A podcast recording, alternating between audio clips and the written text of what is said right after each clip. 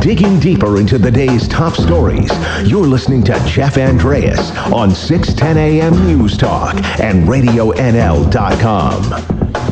Welcome in to the Jeff Andreas Show here on Monday, October twenty-eighth. And thanks as always for tuning in. Hope you all had a fantastic weekend.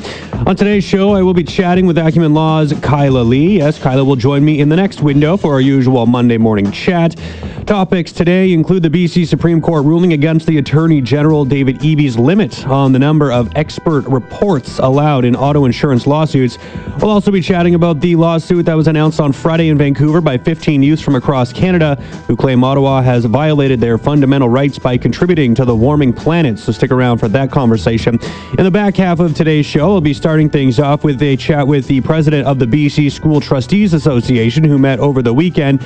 Uh, they passed a motion urging the federal government to do more to combat youth vaping, among other topics. So I'll be joined by B C S T A President Stephanie Higginson in a little while. And then to end off today's show, I'll be speaking with Blazers play-by-play announcer John Keane to break down a one and one weekend for the Blazers, who are in Victoria for back-to-back games. But to begin today's program with one look back at the federal election, it's been one week now since Monday's vote, and I have had the chance to speak with area M Ps, including Kathy McLeod and Dan Albas. We've also had other newly minted or re-elected members of Parliament on the program here on Radio N L, but I've not yet had the chance to speak with the Conservative M P for North Okanagan-Shuswap, Mel Arnold, so I have invited him here today, and he joins me on the line now. Mel, thanks so much for joining me. Good morning. Thanks for having me on. Now, so you were re-elected here to uh, a second term last week, getting almost forty-nine percent of the vote. Uh, first of all, I guess, just how does winning by such a significant margin make you feel about, you know, how your constituents view the job that you have done to date? Well, it's really gratifying to know that the, the hard work that I've gone out through over the last four years, um, understanding or trying, you know, learning to understand what's important to the riding, has resonated, and that the voters have put their trust in me again. And I, very, you know, very much want to thank the voters for that trust. Uh, so now, what will be sort of your major goals once Parliament resumes? I mean, I've spoken with some of your Conservative colleagues here who seem to be focusing on the forestry file, and, and understandably so, given the, the difficult times that industry is going through. I mean, do you do you have similar priorities when you head back to Ottawa right now? Well, the, the you know the big priority, and you can't really pin it down to one thing, and that's representing the people of the, of the North Okanagan-Shuswap. But uh, the one thing that I did work a, a lot on over the past four years was the aquatic invasive species and the potential impact on the Shuswap and Okanagan Lake systems if those uh, zebra and quagga mussels were ever introduced here, or other in aquatic invasive species. It could seriously impact our the ecology of the area, perhaps larger than any other ecological disaster that we can even imagine. So I've put a lot of work into that over the past four years. I'm going to continue to advocate for for more funding to prevent the spread of those aquatic invasive species into the area. Uh, so when you say you want to continue to advocate, I guess, what, what does that necessarily entail in order to achieve, you know, the goals that you're looking for on that file? I mean, uh, you know, there clearly needs to be cooperation among parties now moving forward with the minority government in order to achieve a path forward on On, on any issue at this point. So when you're looking at invasive species, I mean, it seems like something, especially when we're talking about the environment so much recently, that, you know, it's just something that obviously people should want to protect. Um, you know, how do you make your case to make sure that, you know, you, you are able to have a voice when it comes to this file? Well, I've gradually built this case over four years. I'm going to continue to build. There's about uh, there's over seven million dollars per year goes into uh, invasive species, aquatic invasive species across Canada. But currently, over eighty percent of that is spent on just two species in the Great Lakes. Uh, we need to see the uh, a bigger portion of that um, spending coming to the uh, the North Okanagan-Shuswap and B C to protect our waterways here. It's such an important aspect. We know that it would be between forty and fifty million dollars per year just for maintenance costs if uh, those species were ever to get here. Currently, there is no treatment for them. Uh, the only treatment would be to drain the entire water systems, and that's simply not possible. So we need to prevent it any way we possibly can. Uh, can you maybe just run me through when you're talking about prevention of, uh, you know, these coming in, these species coming into the, the lakes here, um, just what, what exactly that is that, does that look like? Sure. There's actually three ministries involved in this, and that's why it's a fairly complicated file that I've dealt with as Deputy Shadow Minister for Fisheries. The uh, Fisheries Department, because it deals with um, or the fisheries ministry, because it deals with uh, our, all of our fish species, our salmon species, especially in the Shuswap, and now they're coming back into the Okanagan. It deals with the Canadian Border Service Agency, which is public uh, safety ministry, um, to make sure that we have proper checkpoints at our borders for, for boats and watercraft that are coming into the the area. And it also includes the Ministry of Environment, because it would be a huge environmental impact if they were here. So it's working across those three ministries, uh, working with our shadow ministers on our side of and in the opposition, but also working with the, the ministers in those three uh, ministries to make sure that they understand the potential threat, the potential cost in the long run would be far greater than the prevention part. Perfect. Uh, Mel, I'll probably get you out of here on this one as well. Uh, you said that during your campaign, you know, it was kind of focused on listening to people and, and hearing what was important to them. Um, you know, you, you've talked on one of your, your big uh, goals here over the last four years and moving forward will be to work on invasive species. But when it comes to what you heard from, from your constituents, what was your, your biggest takeaway or, or something else that you were able to take away from that aspect of your campaign? What are people telling you that, uh, you know, are priorities for them that, that you can take to Ottawa with you? Well, it was affordability, and whether that was housing affordability or just um, the general cost of living. We know taxes have gone up um, for the average family under the, the previous Liberal government. We've got to make sure that the out-of-control spending gets brought back under control so that it's not going to cost future taxpayers uh, exorbitant amounts to service that debt. We know that debt service right now is over twenty-four billion dollars per year, and that's going to increase with the, the uh, direction the, the Liberals and the N D P have set, if that's the, the type of coalition that may form. Good stuff, Mel. Well, thanks so much for coming on with me today. I really appreciate you joining me, and, and congratulations one more time on the, on the re-election, and uh, I look forward to doing this again with you in the future. Thanks so much. You bet. Thank you for having me, and anytime. Thanks. No. Right. That was Mel Arnold, Conservative M P for North Okanagan-Shuswap. Well, in terms of our M P coverage, I think we've now given everyone who was elected or re-elected here in the immediate Kamloops area a good chance to speak and reflect on last week's vote. And, and now we can sort of look ahead to November twentieth when the new cabinet will be sworn in and see what kind of impact that might have for us here. So we'll look ahead to that date. Coming up after the break, the B C Supreme Court has ruled against the Attorney General's cap on the number of expert reports allowed in auto insurance lawsuits. I'll be chatting about that and more with Acumen Law's Kyla Lee after this. Your opinion. Call or text two five zero, three seven four, five three four five. Find us on Facebook or on Twitter at Radio N L News. This is Jeff Andreas on radio N L dot com. Hello and welcome back into the Jeff Andreas Show here on Monday following the final weekend here in October. It's time for the usual Monday morning chat with Acumen Law's Kyla Lee. Kyla, thanks so much as always for coming on. Thank you for having me. How was your weekend? Oh, it was good. Got lots of work done. Perfect. That's the most important thing, I guess. Uh, I got a lot of relaxing done, not much work done, so we're polar opposites in that aspect. All right, so uh, to kick things off, uh, I mean, we need to touch on Thursday's B C Supreme Court ruling that the uh, the government limits on expert reports was unconstitutional because it violates the exclusive powers of a court's control over its processes. So for those unaware, a cap that was set by Attorney General David Eby on the number of expert reports allowed in auto insurance lawsuits was unconstitutional, um, and it was felt that the cap violated those exclusive powers of courts to control its own process.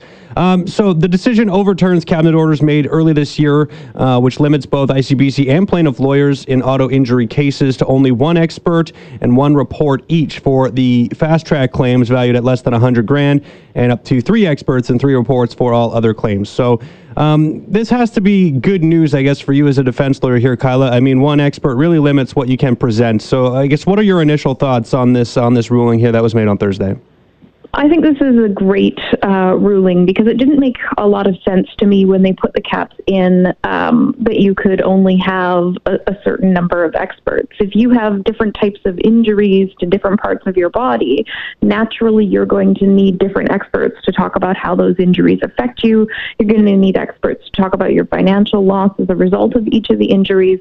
It didn't make sense when you actually think about how people can become injured in car accidents to just arbitrarily set a limit, and I'm glad that the court ruled in the way that it did. Um, may, there might be some perception out there, too, that this is more, maybe more beneficial for the defense. Uh, do, do you see it that way, or do you see this as, you know, something that plaintiffs can use as well, given the fact that, uh, or sorry, that, uh, you know, I C B C lawyers potentially, or Crown lawyers, if you will, could use as well, um, you know, because they can now also present more than one expert. I mean, it's kind of a give and take here, I would think. Oh, absolutely. And I think that's where a lot of people uh, d- don't really understand the process. Half the time, the experts in court, the multiple experts, are being called by I C B C, not by the plaintiff. And they're as much a part of the problem that uh, that the Attorney General perceives in, in calling multiple experts as the plaintiff bar is in calling them.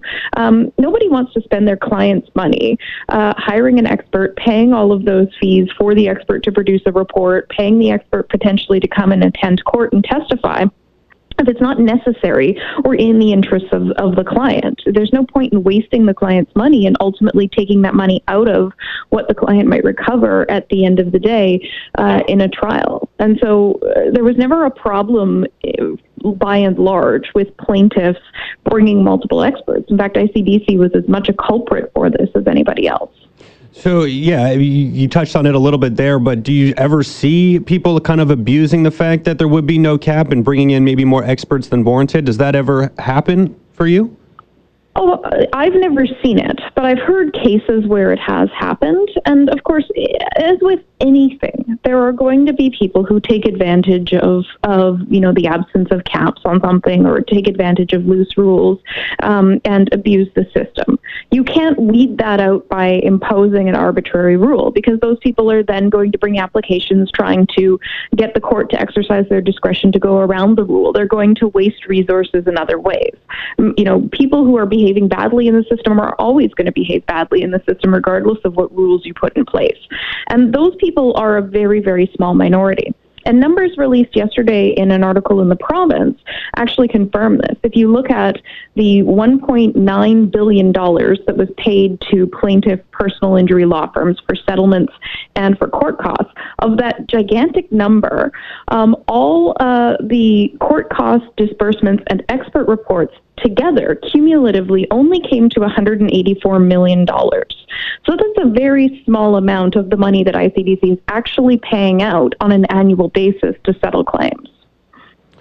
Um, I also wanted to ask, too, I mean, are you expecting this to be appealed as it is right now, or, or do you think it's more likely that uh, there could be some new legislation crafted and then represented? Because I, I don't, I would expect that the Attorney General's office is probably, uh, you know, not done with this issue just yet. Oh, they're definitely not done with this issue. I expect that if an appeal isn't filed, and it's a pretty solid judgment, so it's unlikely that an appeal would be successful. But if an appeal isn't filed, um, then w- what will likely happen is that the government will, you know, hunker down and try and figure out a way to craft other legislation to address what they perceive to be the problem. Um, and that's what happens in response to lots of rulings related to unconstitutional laws, is the government just tries to find a more constitutional way to get the outcome that they want.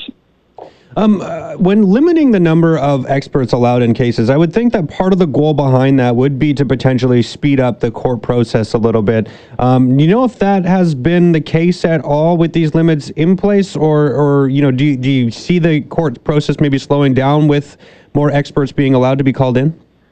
As soon as you limit what people can do in their litigation, you ultimately slow down litigation. When you have the ability to have more experts, you get a better evidentiary foundation for the court to explain the issues. And so it's less time spent, you know, hearing a plaintiff necessarily testify about how bad their foot injury is, because you can have the objective evidence from somebody who's an expert in foot injuries. Um, and that, that evidence can often be heard faster. They're a more coherent witness. They're used to testifying, uh, or they can produce a report and dispense of the need for testimony at all um, by agreement of the parties. So you have, you have mechanisms where there are more experts, sometimes to speed up the process. And of course, anytime somebody's bringing a challenge to these laws, it grinds everything to a halt. Because if one person is challenging the law and says, I don't think this is constitutional, everybody who's affected by it says, well, wait a minute, I want to put my case on hold. I want to hear what the court has to say about that before I move forward, because I don't want to be prejudiced by this rule that might be unconstitutional. So, so challenges actually slow down the progress of all cases in court, um, which is why the government needs to think about those very seriously when they're crafting laws or making regulations. Interesting. Um, anything else you want to add on that file, Kyla, before we move along? No, I think that covers it. Perfect. I'm here with Acumen Law's Kyla Lee. So I did also want to talk about the lawsuit that was filed by these uh, fifteen youths in Vancouver. Um, on Friday, Swedish teen and climate change activist Greta Thunberg was in Vancouver to uh, help announce this lawsuit. Uh, the claim is that Ottawa has violated their fundamental rights by contributing to the warming planet, and they're demanding a national plan to reduce greenhouse gas emissions. It's one of other similar lawsuits that have been filed across the world uh, in an effort to hold governments accountable for consequences of climate change. Similar legal action was taken in places such as uh, India, the Netherlands, and the United States. Kyla, so first I want to ask, kind of how legitimate do you believe this case even is? I mean, it doesn't sound like a case that we'll be able to get very far. Like, it feels almost like a ploy to raise awareness more than actually address the issues. Just uh, kind of how do you how do you view the legitimacy of a case like this? I mean, the, the cases like this have a huge hurdle to overcome, and that's what they're completely unprecedented. So the, the plaintiffs in these cases, the youth, can't point to any other case law that's been decided to say that the interpretation of the Charter and the constitutional obligations that the government have include protecting the climate. The closest case that was filed to something like this in uh, British Columbia involved somebody who was suing for protection of Sasquatch um, on the basis that uh, that climate change and and uh, you know environmental impacts uh, were eliminating the Sasquatch habitat, um, and that was dismissed summarily. And there's a very strong risk that this case will also be dismissed summarily. Although there is a good point, it is a novel exercise of a person's right to life, liberty, and security of the person. And because it's widely accepted that climate change does impact our security of the person, and in particular for young people, their future security of the person, there's more of a foothold there than we've seen in other sort of um, media litigation uh, in these types of cases. Hmm. Now, yeah, this group is claiming, you know, they've suffered specific individualized injuries due to climate change. That's part of the, the, the wording I was able to find, um, you know, the, the result from the high greenhouse gas emissions in the country. I mean, uh, that feels like it'll be a, a pretty difficult thing to prove, at least when it comes to any sort of specifics. Um, I mean, just, just uh, not a lot of time here left, Kyla, but just, I mean, when you're looking at sort of real general statements such as that and, and talking about suffering specific injuries as a result of climate change, that doesn't feel like something that they'll be able to prove, even though they do have some pretty significant backing here, but uh, it doesn't really feel like something that's going to be able to be proven. No, there's not a lot of evidence, uh, scientific or otherwise, out there to prove that people are suffering specific physical harms as a result of this, but there is also emotional distress, which is a form of harm. Um, and it's clear that a lot of our, our nation's youth are very emotionally distressed by the absence of action in relation to climate change. So whether that's the specific harm that they're suffering, um, that might be something that the court actually has to work through. Well, Kyla, that pretty much wraps up our time, but uh, thanks as always for joining me, and uh, I really appreciate you doing this and look forward to doing it again next week. Thank you for having me. Great. That was Acumen Law's Kyla, Kyla Lee. Um, yeah, it's going to be an interesting case to follow. I mean, uh, I think the message is uh, worthy, but not necessarily sure that a lawsuit against the federal government on climate change is, is going to breed any results. Uh, coming up after the break, the B C School Trustees Association met over the weekend for its A G M and is looking to do more to reduce instances of youth va- vaping. I'll be chatting more with the president of the organization about that, so stick around. You're listening to Jeff Andreas on Radio N L six ten A M News Talk and radio N L dot com. Welcome back into the Jeff Andreas Show here on Monday the twenty-eighth. The British Columbia School Trustees Association met over the weekend, and vaping was among the issues brought forward. The B C S T A has moved a motion urging both the Canadian Health Ministry and Ministry of Education to step up to the plate on the issue by making resources for youth on vape health implications and vape cessation widely available, revise current resources for smoking cessation to specifically include vaping and use, and to update language legislating vaping product ads to align with current tobacco legislation. I am joined now by the president of the B C S T A, Stephanie Higginson. Stephanie, thanks so much for joining me on the show today. Thanks for having me. It's great to chat with you. Yeah, you guys sounded like you had a pretty action-packed weekend here. We did. Our provincial council meets twice a year, designed for uh, school boards and boards of education to bring forward motions that they feel are emergent and need immediate action. And that's what we had this weekend, and that's where this motion came out of. Perfect. So we'll get right into the specifics here. So uh, the issue of vaping was uh, referred to as a health crisis by some trustees. Um, so before we get into the specific legislation, I guess, uh, you know, how are you guys classifying this issue, and, and do you view it as that level of a crisis right now? You know, from the provincial lens, I'm certainly hearing from various boards across the province that they are having, you know, a real issue dealing with this, and some boards certainly are characterizing this as a crisis. And, and the amount of time that's being focused on, on helping our students in the schools deal with the various situations around it is uh, is a concern, a real concern for specifically some local boards, but it's also becoming a concern provincially when we hear about the number of boards that are dealing with it. Um, now, there was a, a revision, I believe, made to this uh, sort of last minute on uh, Saturday. The big change from what I was able to, to, to see was that uh, it appears that the issue around advertising and promotion was sort of the big sticking point here. Um, can you just talk a little bit about what you guys were viewing as the big issue when it comes to the promotion of vaping products? Obviously, there's got to be the big issue concerning the fact that they're looking at, uh, you know, promoting these products to younger younger people and, and getting those quote-unquote lifelong customers, if you will. I guess just can you talk a little bit about the concerns that the trustees have when it comes to uh, the promotion of these products? Well, you know, it's really tricky. I, I am not an expert in legislation, and it does feel uh, around this particular issue, and it does feel like there's a bit of a bouncing ball of jurisdictional issues. You know, is it federal? Is it provincial? And so what trustees really want to focus on, if you look at the first two parts of that motion, they were focused on education, you know, uh, the health implications of and, and vape cessation education, and making um, resources specifically directed at youth for smoking and vape cessation. And then that third one was put in there to address the fact that it's really, you know, we need these these resources on education for youth, because there does seem to be a gap in legislation around the way that these um, these products are being advertised. And so people would like to sort of, you know, start with, let's not advertise them in a way that is so appealing to youth, so then we can not necessarily need all of these things, but right now we do need these uh, resources on vape health implications and vape cessation, and we need them more widely available, partly because of the the way that they are allowed to be promoted and advertised. Uh, Stephanie, when did this really become a, a big conversation for the B C S C A? Because, like, I see that, you know, you wrote a letter to um, uh, Adrian Dix here in July. Um, you know, this issue has been kind of getting more recent attention when we started seeing the issues of the, the lung disease in the United States, and now that's uh, being more uh, presented up here in Canada with some cases being uh, exposed as well. Just sort of when did this conversation around vaping begin? Just to kind of get a sense of when you guys sort of started to see this as a significant issue. I think locally this issue probably started to bubble up about twelve to eighteen months ago, and, you know, if not even before that, but as as sort of starting to become a real concern. And then people sort of were monitoring what was happening locally to know if it was just an issue in their area or not, and then that's how it started to move up to last year in our A G M, in our annual general meeting in April. It became a motion provincially uh, because enough people recognized in their conversations, board chairs from across the province, that this was a provincial issue, so they wanted the provincial organization, which is the B C S C A, to take it on as part of our advocacy. So it's been more of a focused advocacy for us in the last six months. Uh, here with President of the B C School Trustees Association, Stephanie Higginson.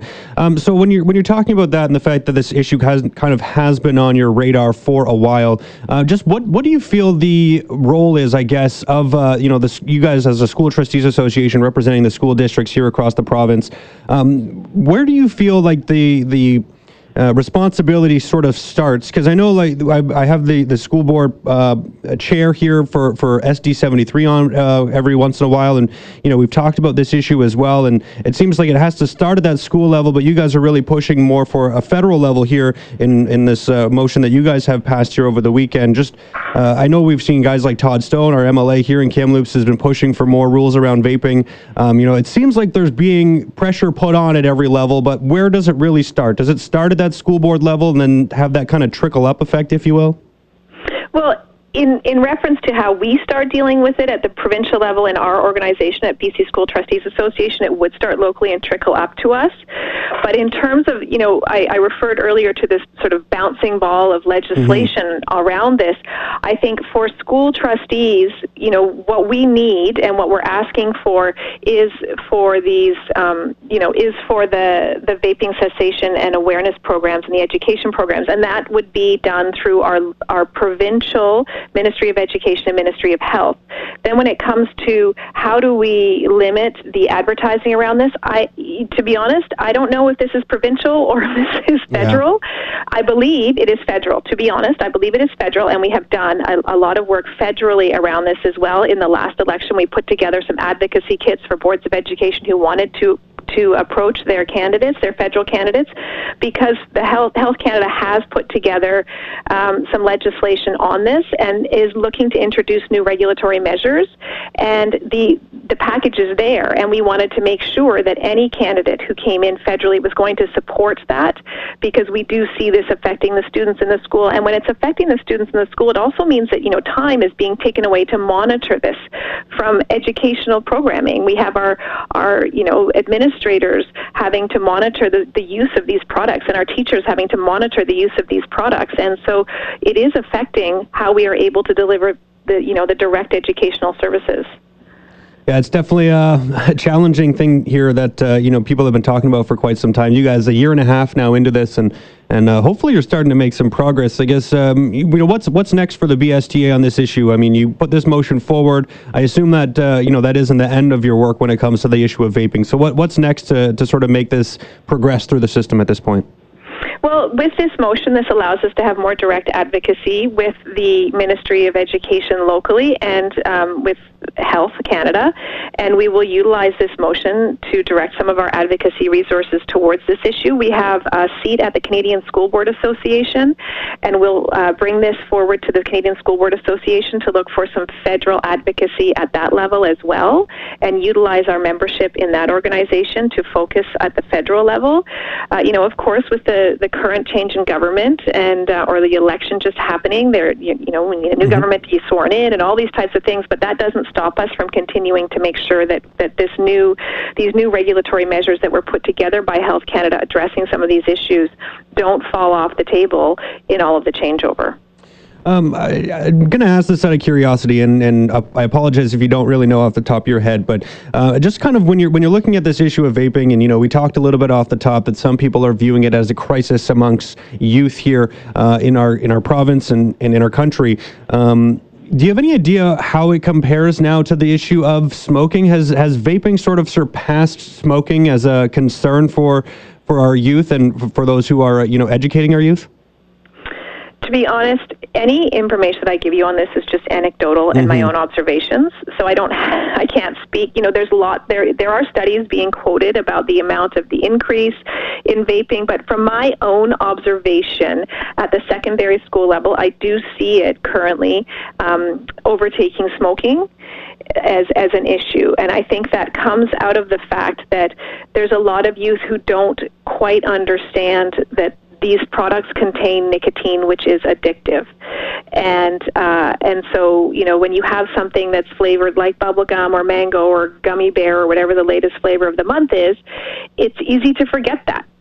And then when you realize that you're addicted to nicotine, it's almost too late. And that's one of the reasons why we're asking for resources on vape cessation to be made widely available, because that's one of the things that we are seeing is that students do realize suddenly that they uh, that these products do have nicotine. They're well into their use, and then they didn't they didn't even know they were addicted to them, to, to nicotine.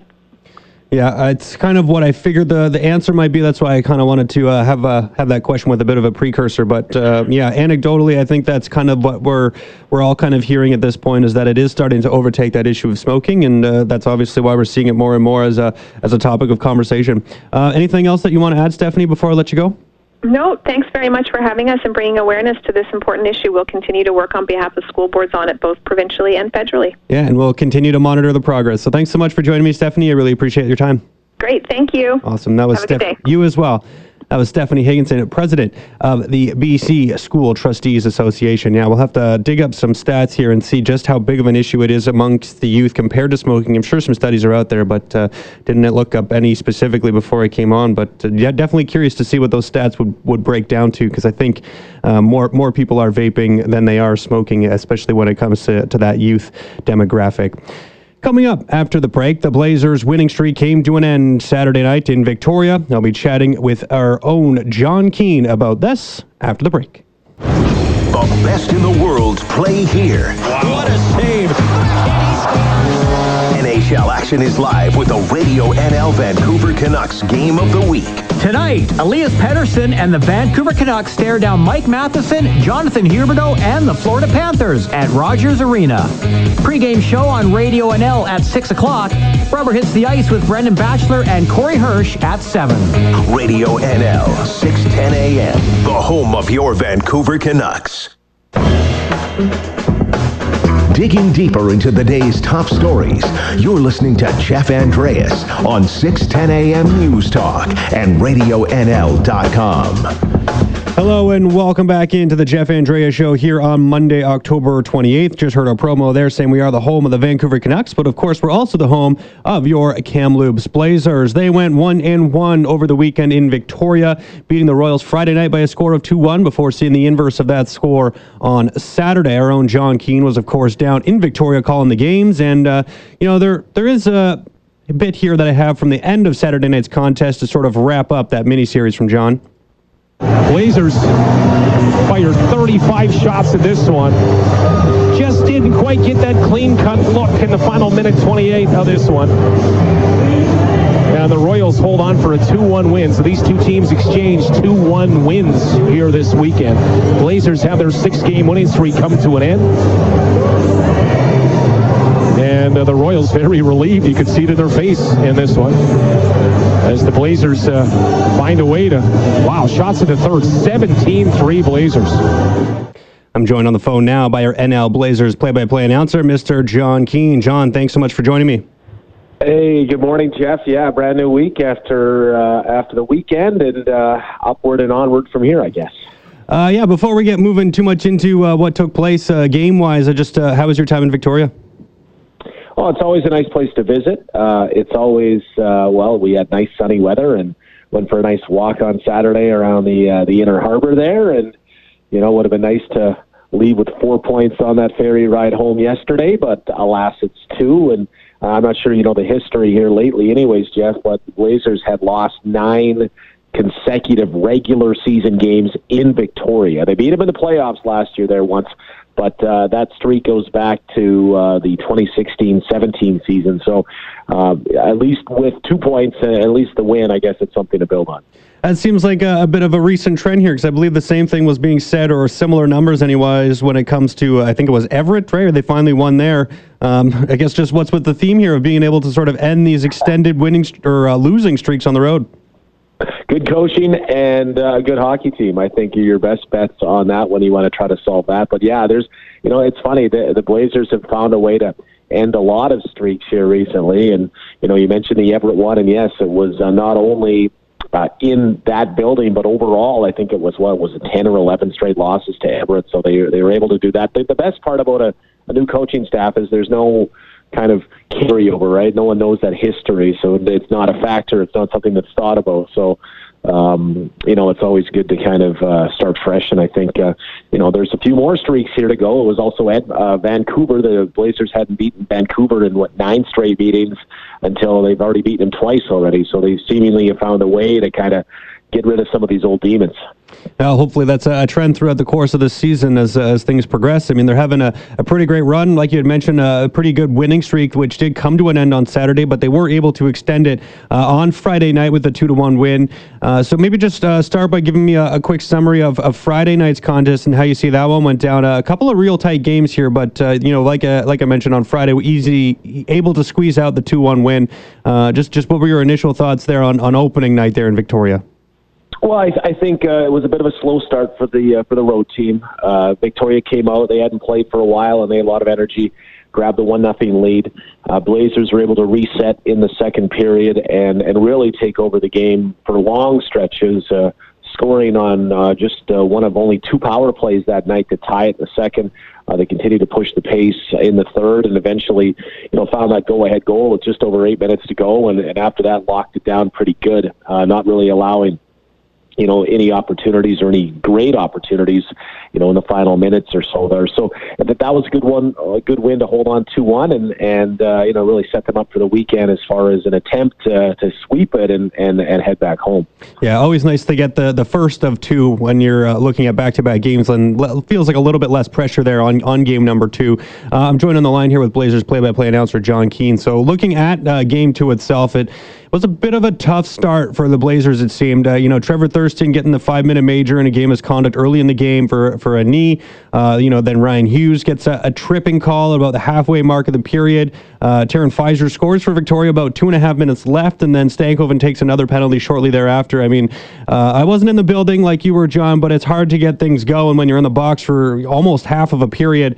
Uh, now, they were able to kill all of that off, but did uh, still trail one nothing after the first. I guess just, just you know, what was it like watching that first period, and, and was it uh, a little bit difficult to watch, seeing them get behind the eight ball uh, kind of early on in this one?